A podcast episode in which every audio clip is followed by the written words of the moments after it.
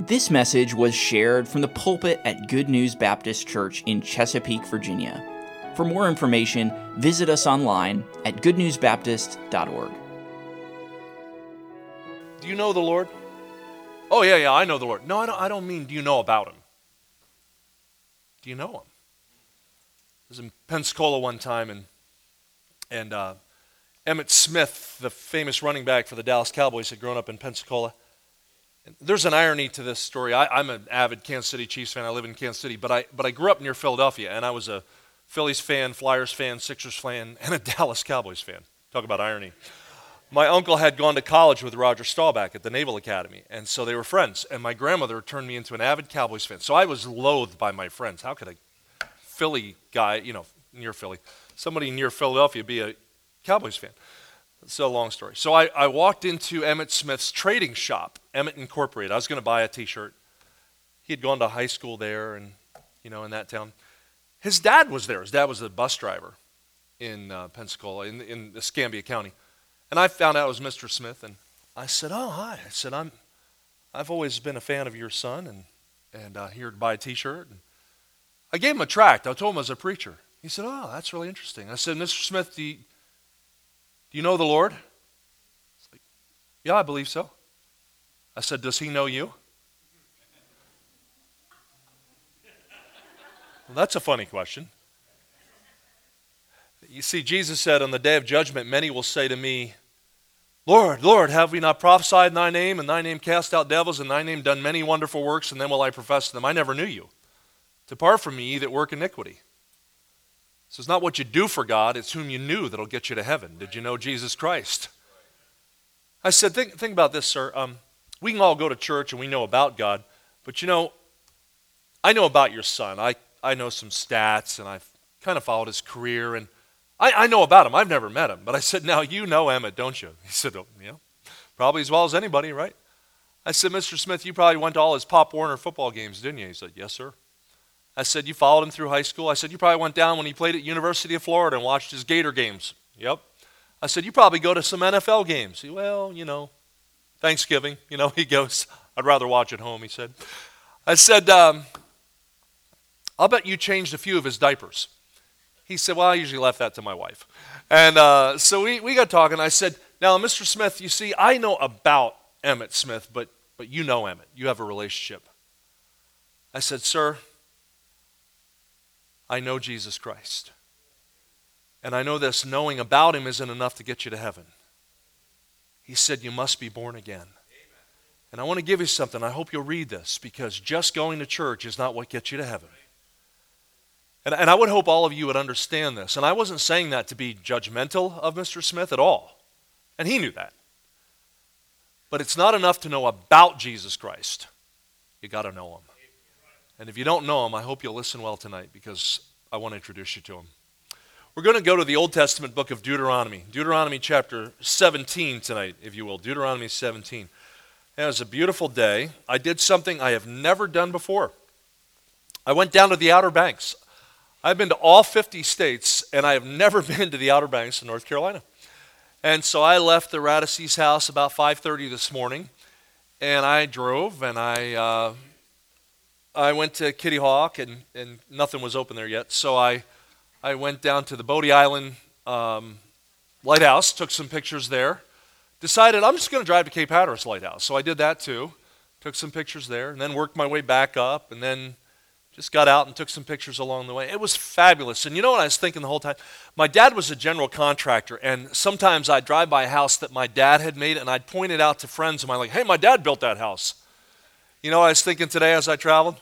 My father made all this. Not my, not my heavenly, my earthly father, Richard Tozour Sr., okay? He's, he's with the Lord. But the one he's with is the one that made all that. Man, it was, it was a pretty day, beautiful day. And I, I think about this often. If a sin cursed world is this pretty, what's a new heaven and new earth going to be like? It's going to be amazing. Well, we're in Deuteronomy 17. You know, the Apostle Peter wrote that you and I are a chosen generation, a royal priesthood, a holy nation, a peculiar people, that we should show forth the praises of him who hath called us out of darkness into his marvelous light. It's interesting in there, one of the phrases is a royal priesthood. That's, that's unusual. In Old Testament times, a person was either a king or a priest, but he wasn't both. But in Revelation 1 6, the Lord says, He hath made us kings and priests unto our God. Now, most of you here are Baptists, and you know, we Baptists know something about the priesthood of the believer. We don't have to have a human priest to go before God because First uh, Timothy 2 5 says, There's one mediator between God and men, the man Christ Jesus. So we have uh, an intermediary, it's the Lord Jesus himself. So you, you have direct access to the Father. You know about the priesthood of the believer. Let me ask you this what do you know about the kingship of the believer? You're royalty, joint heir with Jesus Christ. Well, let, me ask you if you lived in a royal family, do you think things might be different for you? look at the look at the mess that uh, Harry and Meghan are making right now. And you know when you and then there's Kate and William. Now, what a contrast. If you're in a royal family, there's a lot of scrutiny on you, isn't there? And now Charles is king, you know, and be interesting to see what happens in that country now. Now, I want to tell you something. If you know Jesus Christ, you're, you're kin to royalty. In fact, he's the king of all kings. Ought to be something different about your life. I want to give you a message tonight I've entitled Life Fit for a King. Life Fit for a King. The reason we're going back to the Old Testament is because the frame of reference for you and me is the kings that Israel had. And so we're in Deuteronomy 17, and I'm going to begin the reading in verse 14. Very interesting because Israel chose to change their theocracy, government directly by God, for a monarchy. You ever, you ever think, what are people thinking? I think that every day, frankly. What are people thinking? Can you imagine you have God for your governor, your God is your king, and they say, no, we, we, we want an alternative. Okay, read with me Deuteronomy 17, verse 14. When thou art come to the land which the Lord thy God giveth thee, and shalt possess it, and shalt dwell therein, and shalt say, I will set a king over me, like as all the nations that are about me, thou shalt in any wise set him king over thee, whom the Lord thy God shall choose. One from among thy brethren shalt thou set king over thee. Thou mayest not set a stranger over thee, which is not thy brother. But he shall not multiply horses to himself, nor cause the people to return to Egypt, to the end that he should multiply horses. For as much as the Lord has said to you, Ye shall henceforth return no more that way. Neither shall he multiply wives to himself, that his heart turn not away, neither shall he greatly multiply to himself silver and gold. And it shall be when he sitteth upon the throne of his kingdom that he shall write him a copy of this law in a book out of that which is before the priests, the Levites. It shall be with him, and he shall read therein all the days of his life, that he may learn to fear the Lord his God, to keep all the words of this law, these statutes, to do them, that his heart be not lifted up above his brethren that he turn not aside from the commandment to the right hand or to the left, to the end that he may prolong his days in his kingdom, he and his children in the midst of Israel. Now, the, the, the meat of the message is going to come from verses 16 and following, but let me give you just a little background. Let me look at 14 and 15 just by way of setting the table for us, okay? So in 14, he says, okay, you're going to go to the land. What was the land where Israel was heading? Do you remember what, what did they call that land? Canaan. Canaan was the promised land. What is Canaan a picture of in the Bible? Anybody know? Somebody give me feedback. What's Canaan a picture of? Okay, somebody said heaven, full salvation, Christian, victorious Christian life. Okay, your answer to that is going to depend whether you get your answer from the Bible or from gospel music. Because if you listen to quartets, you'll figure the promised land is heaven, but it ain't. Okay, bad grammar, but it's not. Um, why do I say that? You know, they sing about crossing over Jordan, entering the promised land. Because when the people entered the promised land, there were still battles. There were still fatalities. Remember at Jericho? I mean, Achan hid the Babylonish garment and some gold, and people died. Yeah, so the promised land is not a picture of heaven. It is a picture of the victorious Christian life. It's the place where we get to, we're not fighting the same battles over and over. There'll still be battles, but we're not fighting the same battles over and over. We're, we're seeing victory in our lives. That's a very interesting study in itself. So he says, You're going to go to Canaan. Now, that was a real place. This is real history. And ironically, he said, Now, when you get there, you're going to say, Ah, you know, we'd like to have a king that we can look at. See, God's a spirit, so you can't see him. We walk by faith, not by sight. So they said, You know, all these other nations have a king that they can see. We want one too. Amazingly, God conceded this. He said, All right, I'll let you have a king, but here's the stipulation your king has got to be one from among your brethren. Okay, I would like your interaction here too. So, the people to whom God was speaking were what nationality? Jews. They're Hebrews. So one from among your brethren means the king has to be a what? Jew. He's got to be a Hebrew. Yeah. Let me make an application, okay? A foreign king wouldn't have worked for them. He wouldn't have understood their ways or their culture. The message I'm going to preach tonight will not work if you do not have a personal relationship with the Lord. You must be born again. That is the, that is the starting point for the message I'm about to preach. I'm going to preach primarily to Christians tonight, but I don't want to lose anybody in the dust here. Let me say to you, from the moment of introduction, God's been burdening my heart to, to let you know you don't go to heaven because you do good stuff. You don't go to heaven because you go to church. You can only get to heaven by being born again. What does that mean? Uh, John 1:12 says, "As many as received him, to them gave he power to become the sons of God, even to them that believe on his name." Power, what's that mean? Any of you ever have to practice power of attorney for a relative? My mom got feeble and could not make decisions about property and such, so my sisters and I received the authority to act as power of attorney. Okay, power means the legal right to act in behalf of somebody else. As many as received him, to them gave he power to become the sons of God. I grew up in a church that wrongly preached the universal fatherhood of God and brotherhood of man. They said, oh, God is everyone's father, we're all everyone's brother. Wrong. No, we're not. Now, let me clarify. We are all creations of God. And you should value all humans because all men are created equal. Okay, you should everyone should be treasured as a special creation of God. But let me clarify something. We're not all children of God. Jesus said to some very religious Jews, You're of your father the devil, and the lust of your fathers you'll do. The Jews are his chosen people. You see, except a man be born again, he cannot see the kingdom of God. You can't become part of the family of God until you receive Jesus Christ. Folks, why did Jesus die on the cross? It wasn't to die as some martyr. It wasn't to give us some example of selflessness. The reason Jesus died on the cross was to pay for my sins and to pay for your sins. You see, sometimes people think, well, you know, I'm a good person. What's the Bible say? There's none that doeth good, no, not one. Let me tell you, the reason a lot of folks really do not enjoy going to church, if you go to church without being part of God's forever family, going to church is a lot like going to somebody else's family reunion. Did you all ever go to somebody else's family reunion? How exciting is that? Not, okay? How, how many of you ever went to another person's family reunion? Anybody here? Okay, Fellas, how many of you went because some, some girl you liked and they, she said, Yeah, okay, I'm, there it is. Yeah, you come and hang out at our family. And you'll go to the family and you don't know anybody, you don't know their quirks, you know, and you're like, Why am I even here? Going to church without knowing Christ as Savior is like going to somebody else's family reunion. No wonder you don't enjoy it. But it's a funny thing when you go to family reunion, you know, you laugh at your uncle's jokes or roll your eyes, you know, and and you enjoy certain people's recipes and avoid others. And so, you know, you, you got the family figured out. Let me tell you, when you know the Lord is Savior, I, I got saved out of a background of listening to ACDC, Led Zeppelin, and, uh, Van Halen. And, and I listen to music like this tonight and love it. How did that happen? Because as a 15 year old, God changed my heart. I was saved at 10, but I finally yielded up my music to God. I, I don't just sit here because it's my ministerial duty to comment on the music and say I really like that. I really like that. And I have since I was 15 because God changed my heart. See, if any man be in Christ, he's a new creature. Old things are passed away. Behold, all things are become new. Look, that's 2 Corinthians 5.17. If you're saved, you have a new nature. God works in you both to will and to do of his good pleasure, Philippians 2.13.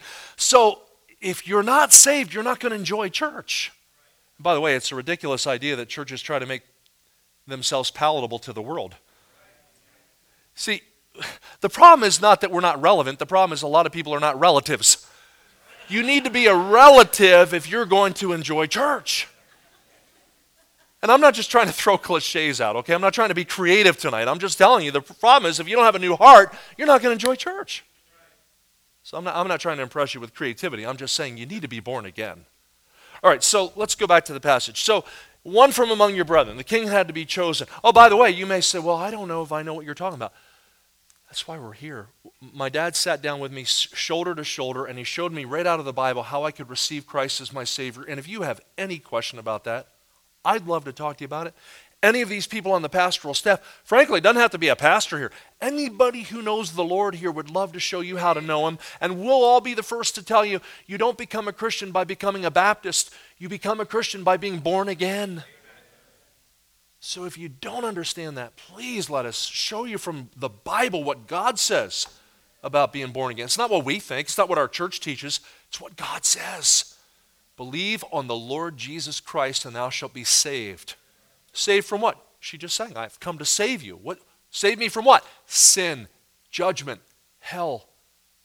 That's why Christ died for our sins. The wages of sin is death, but the gift of God is eternal life through Jesus Christ our Lord. Now, I want to break the passage into two areas. It's really simple if you want to follow along tonight. We're going to start with what not to do. Okay, what not to do. These are prohibitions for the king. Of prohibitions, what is the root of the word prohibition? Prohibit. That's a verb. It means to just say no. Okay? Prohibitions for the king. All right, let's take a look. So the Lord says, You're going to have a king, but here's some things that are no nos. Here's what he's not to do. All right? And so pick up in verse 16. But he shall not multiply horses to himself. I circled the word horses. Here's the first no no. Nor cause the people to return to Egypt to the end that he should multiply horses. For as much as the Lord has said to you, ye shall not henceforth, or sorry, ye shall henceforth return no more that way. Neither shall he multiply wives. So I circled that word, wives, to himself, that his heart turn not away. Neither shall he greatly multiply to himself silver and gold. So I circled silver and gold. And it, and it shall be when he sitteth upon the throne of his kingdom, he shall write him a copy of this law in a book out of that which is before the priests, the Levites. Now we'll get to the priorities for the king in a minute. We're going to start with the pro- prohibitions. Okay, what are the prohibitions? Well, he was not to amass, he was not to multiply. Let's, let's make it tidy here, okay? War horses, women, and wealth. All right, war horses, women, and wealth. Why did God say that? It's interesting. Hold your place here. We will keep coming back to our text. Go to the New Testament book of 1 John, chapter 2, if you will. 1 John, chapter 2. I, I think every week at some point I take people to this very important passage of Scripture, 1 John 2, 15 to 17. We're going to look at it and I'll show you why.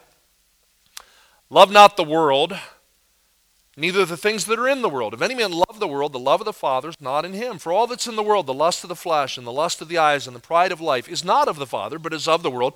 And the world passeth away, and the lust thereof, but he that doeth the will of God abideth forever. Okay, so he says, Love not the world. Well, wait a minute. John 3:16 says God so loved the world, and we're told, love not the world. Well, context determines meaning. Okay? What does the word cleave mean? Well, it depends. You cleave a piece of meat, what do you do? Cut in half. But in marriage, the Bible says, man shall leave father and mother, shall be joined to, uh, shall cleave to his wife, and they two shall be one flesh. Direct opposite meaning, depending on the context, right? Okay, God so loved the world, that's, that's men, that's mankind. But love not the world, that's talking about sinful society. Society separated from God by men. It's the word cosmos. Um, the cosmos usually refers to the, uh, the universe, you know. It has to do with orderly arrangement. In fact, it's the root of the word cosmetics, lady. Um, you know, other foundation can no man lay? No, that's. The... cosmetics has to do with an orderly arrangement, okay? So, what is, what is kind of the fiber that holds society together? Well, sadly, verse 16 tells you here, here's what drives society lust of flesh, lust of eyes, pride of life. I, I want to give you a simple definition for those three because remember the book of Hebrews says Jesus was in all points tempted like as we are, yet without sin. I, I've heard well meaning people say this. I don't agree with it, but I've heard well meaning people say, any sin you could ever be tempted with, Jesus was tempted with it. I know they mean well, but is that accurate? Uh, was Jesus tempted to set up a methamphetamine lab in the basement? There was no meth in Jesus' day. You know, was Jesus tempted to watch MTV when his parents weren't home? They didn't have television.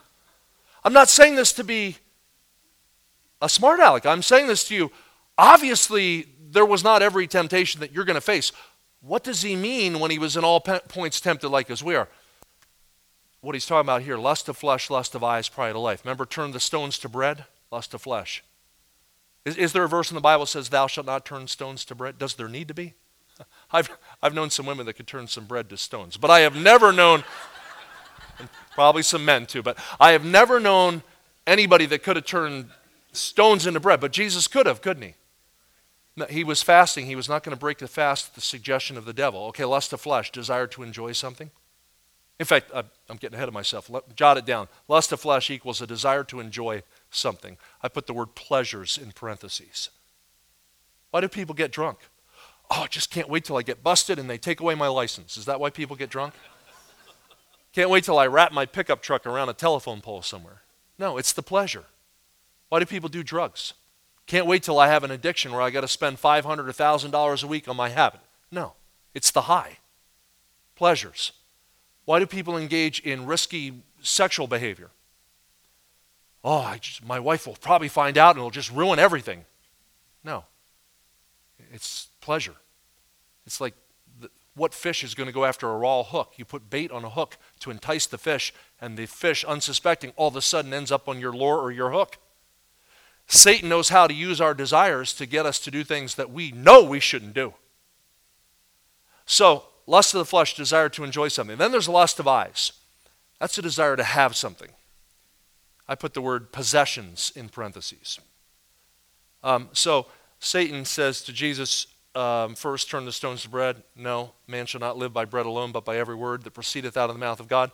So then he shows him all the kingdoms of the world in a moment of time. He says, Look, all this power will I give thee, the glory of them, if thou wilt worship me, all shall be thine. So, in other words, you can have it now. Let's shortcut this whole thing.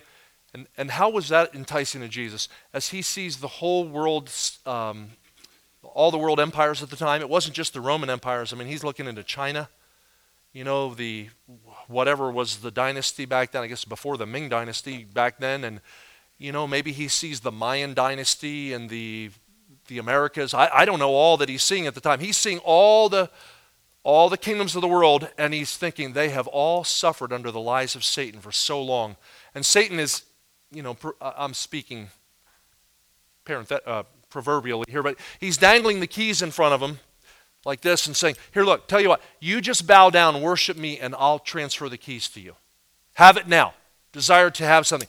And I mentioned the other night, he could not be ruler over the people before he first became redeemer of the people. But, but it had to be tempting. Okay, lust of the eyes, desire to have something. Where does that play out for you and me? Oh man, I'll tell you, we're, we're a society deep, deep, deep in debt. And, and it's, it's so innocent so often. You know, like, well, if I could just, if I could set up this payment plan, I make enough money right now that I could afford this. But what happens if we extend ourselves a little bit and then a little bit more and a little bit more? Next thing you know, we're drowning in debt. And then it creates problems in marriage and families, etc. We didn't intend to get there. It's just, it's just reel us in, right? Lust of the eyes, desire to have something. Well, you, you're in a very important position. You've got to have the nicest of clothes. Well, the nicest of clothes doesn't always mean, you know, that it has to be the name brand. But, oh, we can so easily get enticed, can't we? So that doesn't work. So Satan takes him up to the pinnacle of the temple and he says, Here, tell you what, you throw yourself off from here because, after all, it is written. Now we got Satan quoting scripture. He shall give his angels charge over thee to keep thee in all thy ways, and in their hands they shall bear thee up, lest at any time thou dash thy foot against a stone. Psalm 91, verses 11 and 12. And Jesus says, Get thee behind me, Satan. It's written, Thou shalt not tempt the Lord thy God. What was the last um, enticement? Pride of life. Pride of life. Um, I put in, um, well, see if you can figure it out. I, I know where I'm going with this, but if, if lust of flesh is desire to enjoy something, and if lust of eyes is desire to have something, then the pride of life is a desire to be something. Yeah. Do you remember? Remember before wokeness took over our military? It used to be that masculinity was not considered toxic, it was considered a necessity. And uh, there would be campaigns like, be all that you can be, and the few, the proud, the Marines. Remember that? Okay. What was the idea? Nobody's motivated by being a high school dropout. Let's amount to something, right? Pride. Okay, so, but pride is, is a desire to be something, but Satan wants to warp that and its, its position or prominence. You could use either of those words. So Satan is saying to Jesus effectively, hey, look, throw yourself off the temple because you're the Son of God. He will move heaven and earth to swoop you up because you're too important for anything to happen to you. That's how he was all points tempted like as, as we are lust of flesh, lust of eyes, pride of life. Okay, in all those areas. Every time you're tempted, it's one of those three or a combination of those three. Every temptation falls under one or a combo of those categories. Now we're going to go back to another Old Testament book. You tell me, beside the Lord Himself, who was the wisest man who ever lived? Solomon. And what was his vocation? What did he, what did you guys know? What did he do for a job?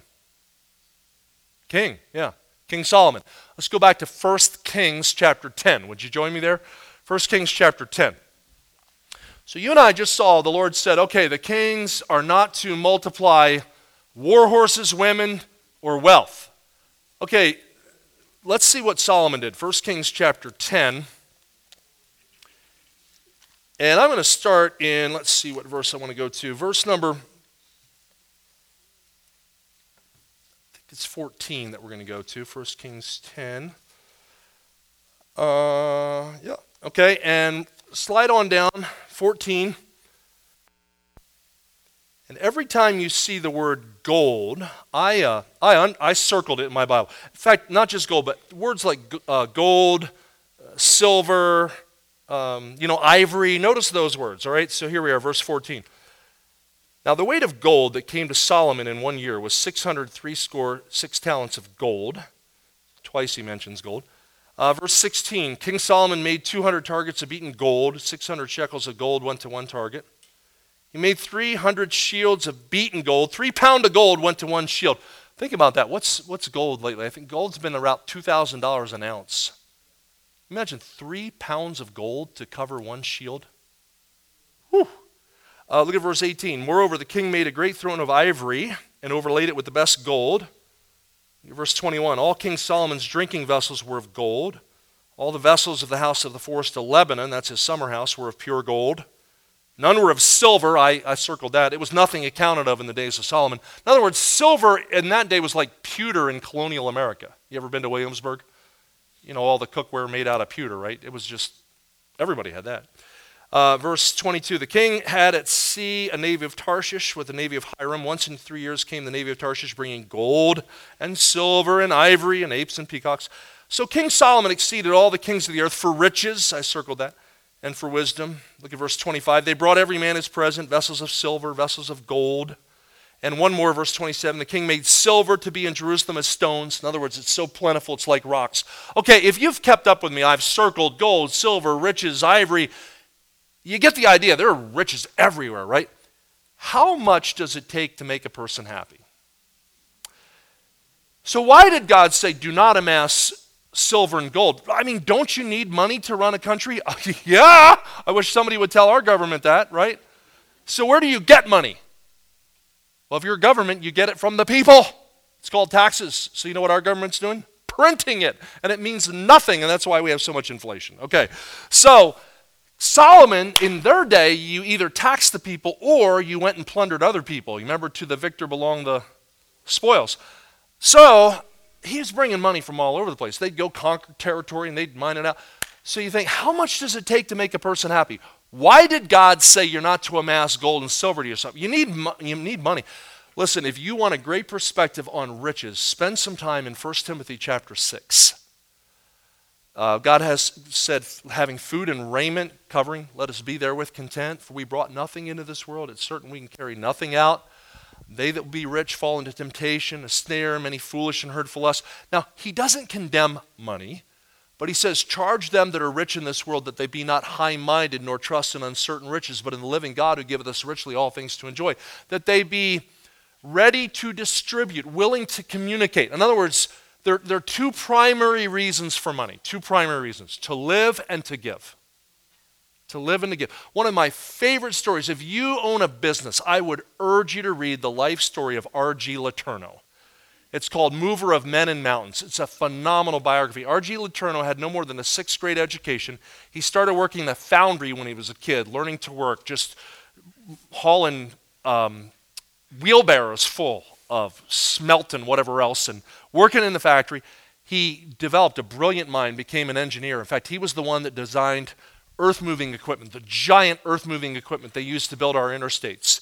Um, he, he built the machines that they used to build highways or um, roadways across North Africa. which was pivotal to the Allied forces winning uh, over the Nazis in World War II. He built equipment that they used to go through the jungles of Peru. He built offshore drilling equipment, uh, floating offshore rigs. He worked on one of the lunar uh, landing modules for the moon project. I mean, this man was brilliant. But here's the thing that stood out about him.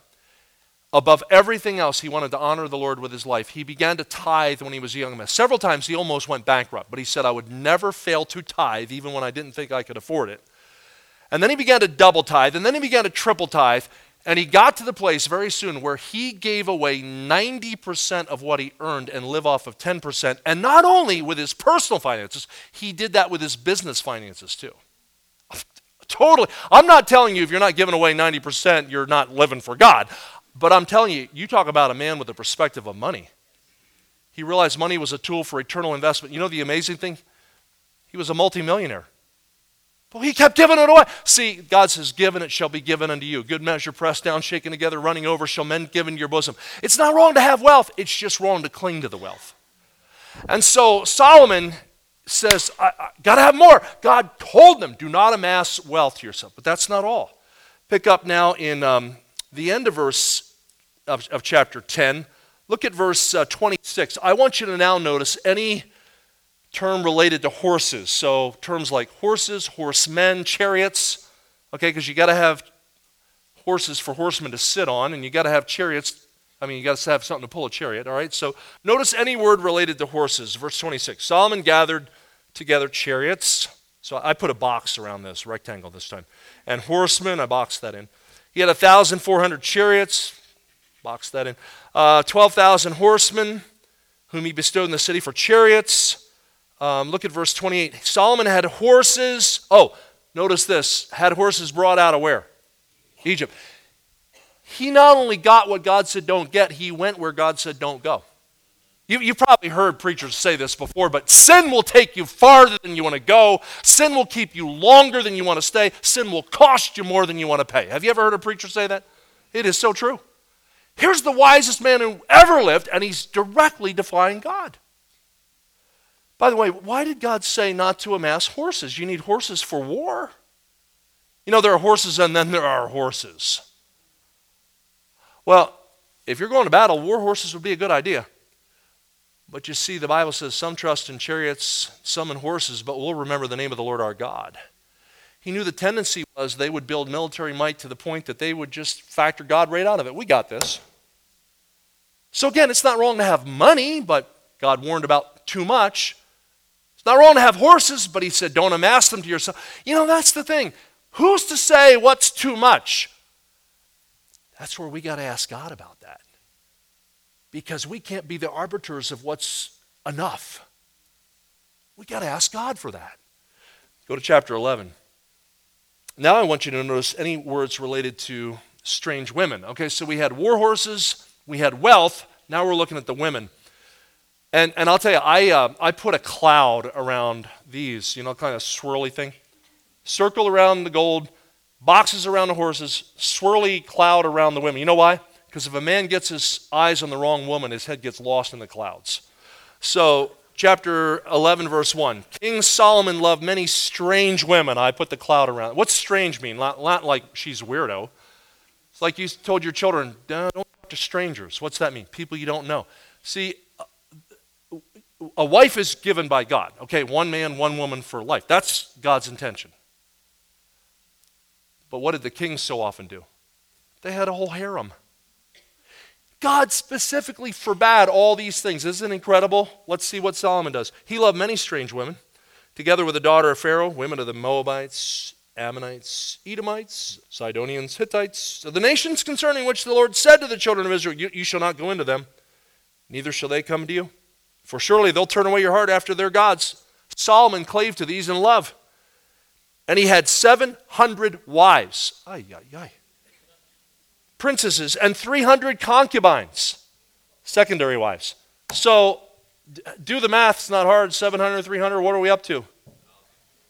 Can you imagine trying to keep track of all those anniversaries? and, I, and again, I'm not saying this to be I'm, I'm, not intentionally trying to be humorous tonight, but it is so crazy. Do you ever look at yourself and think, what was I thinking? You're Solomon thinking, I know what'll make me happy. Really? How many marriages does it take to make you happy? You know what God said? One. One man, one woman for life. Teenagers, let me and, 20 somethings and unmarried, let me just tell you. The way God intends, the marvel of marriage should be between one man and his wife for a lifetime. And it should be that when you go on a honeymoon, it's not like just a vacation, you start your married life off. That, that's a, a relationship that you've never engaged in before and it is the glue that is unique between the two of you that nobody else has ever experienced with you. That's how God intends it. Man, it was that way. It's that way for me. I'm, I'm coming up on 30 years of marriage. I'll tell you, I love my wife. And I'm so glad that we were taught God's principles. So Solomon's got a thousand of them. Ay, ay, ay. Go on, verse um, 4. It came to pass when Solomon was old, his wives turned away his heart. Guess who told him that would happen? God did. But he did it anyway. All right, let's go back to Deuteronomy. We need to finish this up. So I've spent all my time on what not to do, and you would think, yeah, I knew all that. Yeah, so did he, but he did it anyway. It will not take me long to give you the what to do. Okay, so number two is what to do, and these are priorities for the king. And I'll just spell them out really simply because it's pretty straightforward. The problem is, just like Solomon, you know what you shouldn't do, but let me ask you you ever get derailed by lust of the flesh? Pornography is a rampant problem, not just in society, churches. Divorce in our churches is just out of control. Uh, money, just obsession with money. Like, well, I, I couldn't go to the mission field. I mean, they don't have whatever your favorite store is there. There are souls. Well, yeah, but that's for somebody else. So sometimes we don't realize how materialistic we are. Pride, oh my. Most church splits don't really occur over doctrine as they do over personalities. Only by pride cometh contention. How about in your marriage? Soft answer turneth away wrath, but grievous words stir up anger. Only by pride cometh contention. You know, when there's tension in our marriages, it's because somebody's got pride. Oh, yeah, I've been telling her that. Yeah. Do you see any pride in that? So, so we finish with this then. We all know it's not right, but how often we've just been reeled in by lust of flesh, lust of eyes, pride of life. We're back in Deuteronomy verse 18 down to the end of the chapter. It shall be when he sitteth upon the throne of his kingdom, he shall write him a copy of this law in a book out of that which is before the priests, the Levites. And it shall be with him, and he shall read therein all the days of his life, that he may learn to fear the Lord his God, to keep all his words and his statutes, to do them, that his heart be not lifted up above his brethren. So, in other words, not lifted that he turn not aside from the commandments to the right hand or to the left to the end, to this intention, that he may prolong his days in his kingdom, he and his children in the midst of Israel. Okay, so what to do? These are priorities for the king. First of all, make his own copy of the law. Make his own copy of the law. Now it's interesting. Very few people owned a copy of the Bible in that day. They were handwritten, and it was tedious work. They would typically have scribes who would do this, and they would count every character, every jot, that was the Hebrew yod, the smallest letter, every tittle, that's the little diacritical marking. They would count characters and spaces.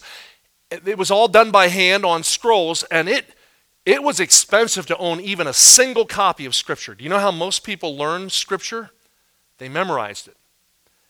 And they, they put it to music. That's what the Psalms were about. In our Christian school back in Kansas City, we had a we had an assignment. All the kids before they graduated had to take at least one psalm and put it to music. And I remember one of the kids had put Psalm 150 to music. I've never memorized the psalm, but I know it by memory. Huh? We sang it. Praise ye the Lord. Praise God in his sanctuary. Praise him in the firmament of his power. I could go through the whole psalm, it's six verses, but we learned it because we set it to music. That's how most people learned it. They had to memorize it. The kings were told, You get a personal copy. You make your own copy. Now, would have been powerful for them to do it by hand. Most of them probably would have employed a scribe to do it for them. But let me, let me make an application. you ought to have your own copy of the Bible. Okay? By the way, not just on your phone. I'm not opposed to electronic. I don't, you know, I know, I know some of yours, you know, you do everything with your phone. You pay your bills with your phone, and I know. But you know, would it bother you if somebody got sworn in on his iPad? well, it's got the Bible on there. Yeah, and it has Candy Crush and Instagram and whatever else on there too, right? There's something about having a pen and ink Bible and making notes in it. Again, I, I use multiple electronic devices. I have an iPad, I have a phone with. I'm not opposed to that. But man, get in the habit of marking your Bible. I, this Bible, I, I, have a study Bible that's a wide margin so I can make a lot of notes in, but I took a full year to just go through this and mark it up before I preached out of it because it, it's just what makes things stand out. Don't be afraid to write in your Bible. This is God's love letter to you. So he's to make his own copy of the law, and then he's to meditate daily in God's Word. Meditate daily in God's Word. If you notice back here, he says he'll write him a copy of the law out of that's for the priests, the Levites. And notice this then it says, He shall read therein how often? All the days of his life. Okay, let me ask you something. If you did something all the days of your life, how often would that be? Every day. Somebody said, Nothing that does not occur daily will ever dominate your life. That's well said. Nothing that does not occur daily will ever dominate your life. So if I ask you what dominates your life, he's like, Oh, Jesus? Coffee? News? Grandchildren? Your favorite hobby? Not necessarily bad things, but you say, Jesus, how? How does he dominate your life? I determined as a teenager I was never going to shut the light off at the end of the night if I hadn't read something from the Bible every day. Because you know the Bible says, give us this day our what? Daily bread. Now that's talking about food, okay, physical food. But if you need physical food, remember this man shall not live by bread alone, but by every word that proceedeth out of the mouth of God. How many of you eat at least two meals a day? Okay. How many like me, three or more? Yeah. How often do you read your Bible? Give us this day our daily bread. I know that's physical, but man shall not live by bread alone. How much more you need the spiritual? Job 23 12 says, I've esteemed the words of his mouth more than my necessary food. Hmm.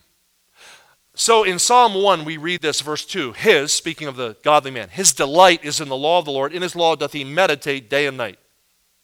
Uh, Joshua 1 8 is the only time you find the word success in our English Bible. It says this This book of the law shall not depart out of thy mouth, but thou shalt meditate therein day and night, that thou mayest observe to do according to all that's written therein, for then thou shalt make thy way prosperous, and then thou shalt have good success. Only time you see success in the English Bible. And, and what's it connected with? Meditating on God's word. Tie that into 1 Timothy 4:15. Meditate upon these things, give thyself wholly to them, that thy profiting may appear to all. Psalm says prosper, Joshua says success, 1 Timothy says profiting, all connected with what? Meditating. You know what meditate means? To chew the cud. It literally means to ruminate. What animals do we think of when we think chew the cud? Cows. So, so when I say it, I always say it like this mm, meditate. I think anybody who's ever heard me preach will say that at some, will hear me say that at some point. It, it, the Lord says it's the key to being a success. So I always say, mm, meditate. Because sometimes what we do, we read the Bible, you know, and think, holy, holy, holy. I read my Bible. And somebody says, What'd you read for your devotions today? Oh, it was uh, Genesis, uh, chapter 37. Oh, yeah, what was that about? Uh, Joseph and the coat of many colors. That's good. What'd you get out of your devotions today? Uh, um, don't wear a multicolored garment. Your brothers might get jealous and sell you into slavery. Okay, you know what happened there? You didn't meditate. I keep a pen, and every day I write down some key things. Read, reflect, and remember. Read is what chapters did I read? Just note that. Reflect is my meditation. That's where I write down key thoughts. And then remember is my journal entry.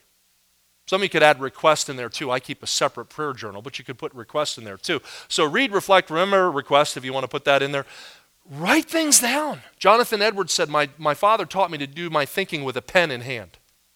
I'll never forget this analogy. I was in, um, England and Scotland on a mission trip when I was a, uh, between my freshman and sophomore year of high school. And we had spent two months in England, and then we did two weeks in Scotland, and we met this man named Pastor Leslie Roberts. He was a, a born again um, Wesleyan pastor, and he wore the black clerical robe like my United Methodist ministers when I was a kid with the backward collar. But this man was a born again believer. And he, he was talking to us. He said, Young people, you're here ministering to others. He said, I wonder, do you meditate on the Word of God? And you know, I was, I was brand new in churches like this, and I thought meditation was something that, you know, orange clad monks did or people in yoga pants. Um, so, meditate, what do you mean? He said, meditate. It means to ruminate, to chew the cud. Now, you're all Americans. What animal do you young people usually think of when you think of meditate? We all said cow. He said, Well, we've got some other animals here in Scotland, and they chew the cud, and you've seen them everywhere. What do you see? Sheep. He said, I want to teach you how to meditate. Take a familiar passage. Let's go with the shepherd psalm. Let's go with Psalm 23. The Lord is my shepherd, I shall not want. Let's, let's just take the first sentence, young people. The Lord. He said, Tell me, teenager, who is the Lord? Somebody said, God. Somebody said, Well, he's, uh, that means Jehovah, I am that I am. Somebody said, Well, he's Jehovah Makadesh, the God who sanctifies us. He's Jehovah Shalom, the Lord our peace. Jehovah Rapha, the Lord who heals us. Jehovah Rohi, which is that one, the Lord our shepherd. Um, he's Jehovah um, Sidkenu, the Lord our righteousness. Somebody else said he's El Shaddai, God Almighty. Uh, you know, we started going through all these names. Somebody said he's wonderful counselor, the mighty God, everlasting Father, Prince of Peace. He's the way, the truth, and life, the resurrection of life, the bread of life, the water of life. He said, That's right, the Lord is my shepherd. Then you go to the next word. It's a wee little word. Is. What's that mean, teenager? What part of speech is it? Well, we're all out of school for the summer. Who wants to do English in the summer, right? He said, anybody know what part of speech? You know, the English gurus said, uh, verb. What kind of verb? Linking verb. What tense is it in? Present. Ah, wee little word, mighty important. The Lord is my shepherd. It's not he was, but then I sinned and he gave up on me. It's not like, well, he will be in the future. He is right now and always will be my shepherd. You go to the next word. It too is a wee little word. My. What part of speech? Personal possessive pronoun. That sounds good with a Scotch brogue. Personal possessive pronoun. He said, what do, what do pronouns do? They substitute for another noun. Possessive has to do with relational. He says, follow this. The Lord's my shepherd. He's not just the pastor's shepherd. He's not just me mom and dad's shepherd. He's my shepherd. Then you go to the next word shepherd. What does a shepherd do? Somebody said they lead the sheep.